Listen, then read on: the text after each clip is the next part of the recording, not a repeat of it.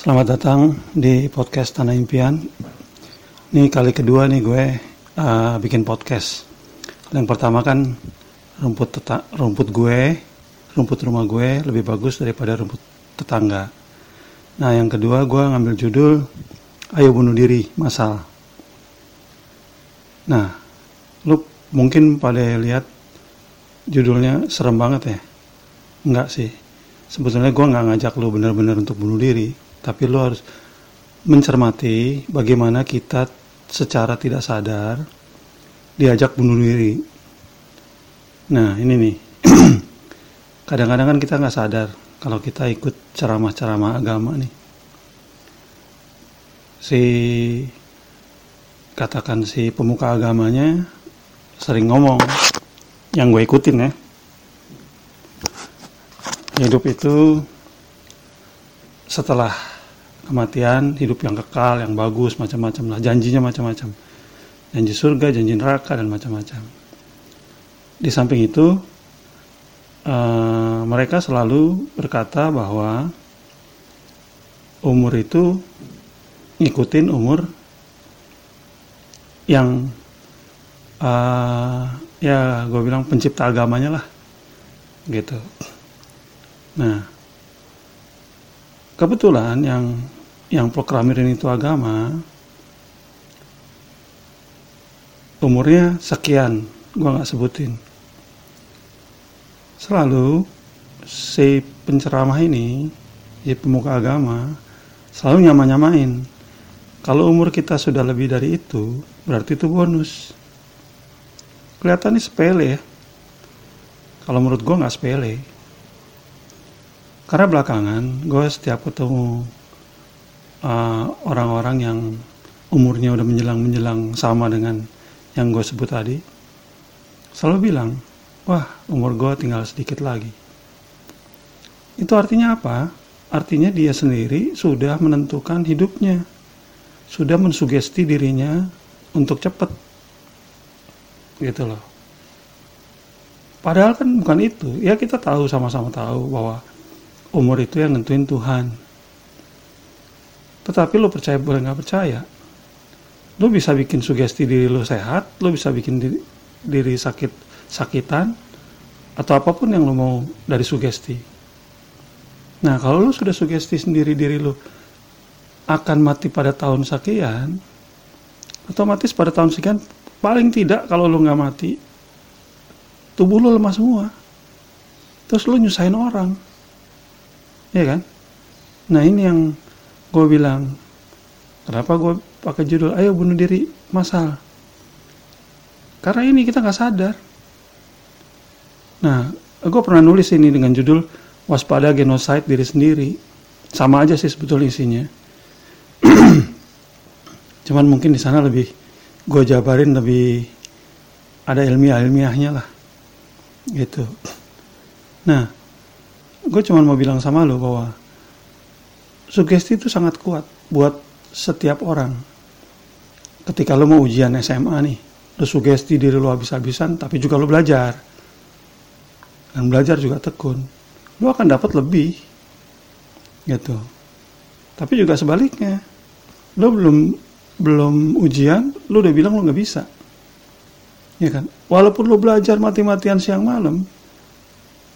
Nah, pagar yang lo bilang nggak bisa itu akan benar-benar memagarin lo sampai lo nggak bisa. Persis juga kalau lo lo uh, membatasi umur lo sendiri, gitu loh. Nah, inilah yang yang gue prihatin ya. Orang ceramah-ceramah kayak gitu didiemin aja. Padahal kan banyak ahli-ahli psikolog-psikolog yang ngerti sebetulnya mau dibawa ke mana tuh, ya kan? Gitu loh nah kita coba deh pikirin sama-sama. Yang penceramah penceramahnya harus ya nggak boleh lah. Masa ceramah ngajak bunuh diri? Memang dia nggak bilang bunuh diri. Tapi dengan sugesti itu justru dia lebih bahaya. Ya kan? Lebih bahaya daripada covid. Kalau covid jelas-jelas dia senjata biologi Nah kalau ini Ini senjata psikologi namanya. Nah, kalau COVID jelas ada masa dia bisa diketahui akan berkembang atau tidak. Ya kan? Kalau ini masa berkembangnya susah diketahui. Tiba-tiba semua orang di Indonesia sepakat mati pada tahun yang sama. Secara nggak sadar, di bawah sadar. Gitu loh. Karena otak kirinya udah dimakan. Nah, karena gitu, makanya kita bareng-bareng nih, lihat, kita perhatiin, kita tongkrongin semuanya, kita telah, kita berpikir dua kali. Kalau dengar ceramah-ceramah seperti itu, lo anggap aja bohong. Masa umur ada bonus? Ya kan? Yang tahu Tuhan. Nggak ada lagi yang tahu selain Tuhan. Terus lu bikin bonus. Nah, ini sebetulnya, sebetulnya ini konspirasi juga untuk penghajar orang-orang kita mati muda. Lo tau nggak? Di luar negeri sana, ya kan? Itu umur-umur 60 ke atas itu lagi hebat-hebatnya. Nah, di sini dibatasin tuh umur. Ya enggak? Supaya apa? Supaya nggak ada yang hebat. Kalau nggak ada yang hebat, ya mereka gampang bohong-bohongin kita. Gitu. Ya mungkin lu anggap lu lucon, bisa aja lu anggap lu lucu tapi kalau lu pikirin dua kali lu akan tahu maknanya apa yang gua ngomong. Gitu. Jadi mereka itu nyerang kita dari segala penjuru. Dari ngobok-ngobok pola pikir ngobok-ngobok pola makan. Nah sekarang ada nih senjata psikologi yang ampuh. Gitu loh. Dengan mereka apa uh, mereka cover atau mereka kasih baju dalam uh, sebuah kepercayaan, ya kan? Akhirnya orang-orang percaya dan akhirnya orang siap-siap benar tuh, gitu loh. Jadi coba deh kita sama-sama berpikir untuk bangun bangsa ini jangan terkungkung oleh nilai-nilai atau sugesti-sugesti dari bangsa lain. Nah bangsanya yang sugesti kita itu justru pengen umurnya panjang-panjang kayak orang Indonesia dulu, kayak orang Nusantara dulu. Gitu. Ya kalau baca sejarah tuh orang-orang Nusantara umurnya gila-gilaan. Nah tapi kalau umurnya panjang-panjang, terus uh, kemampuannya tambah hebat ketika umurnya mulai um, mulai di atas 60 lah katakan. Apa yang terjadi? Mereka nggak bisa rampok kita. Gitu loh.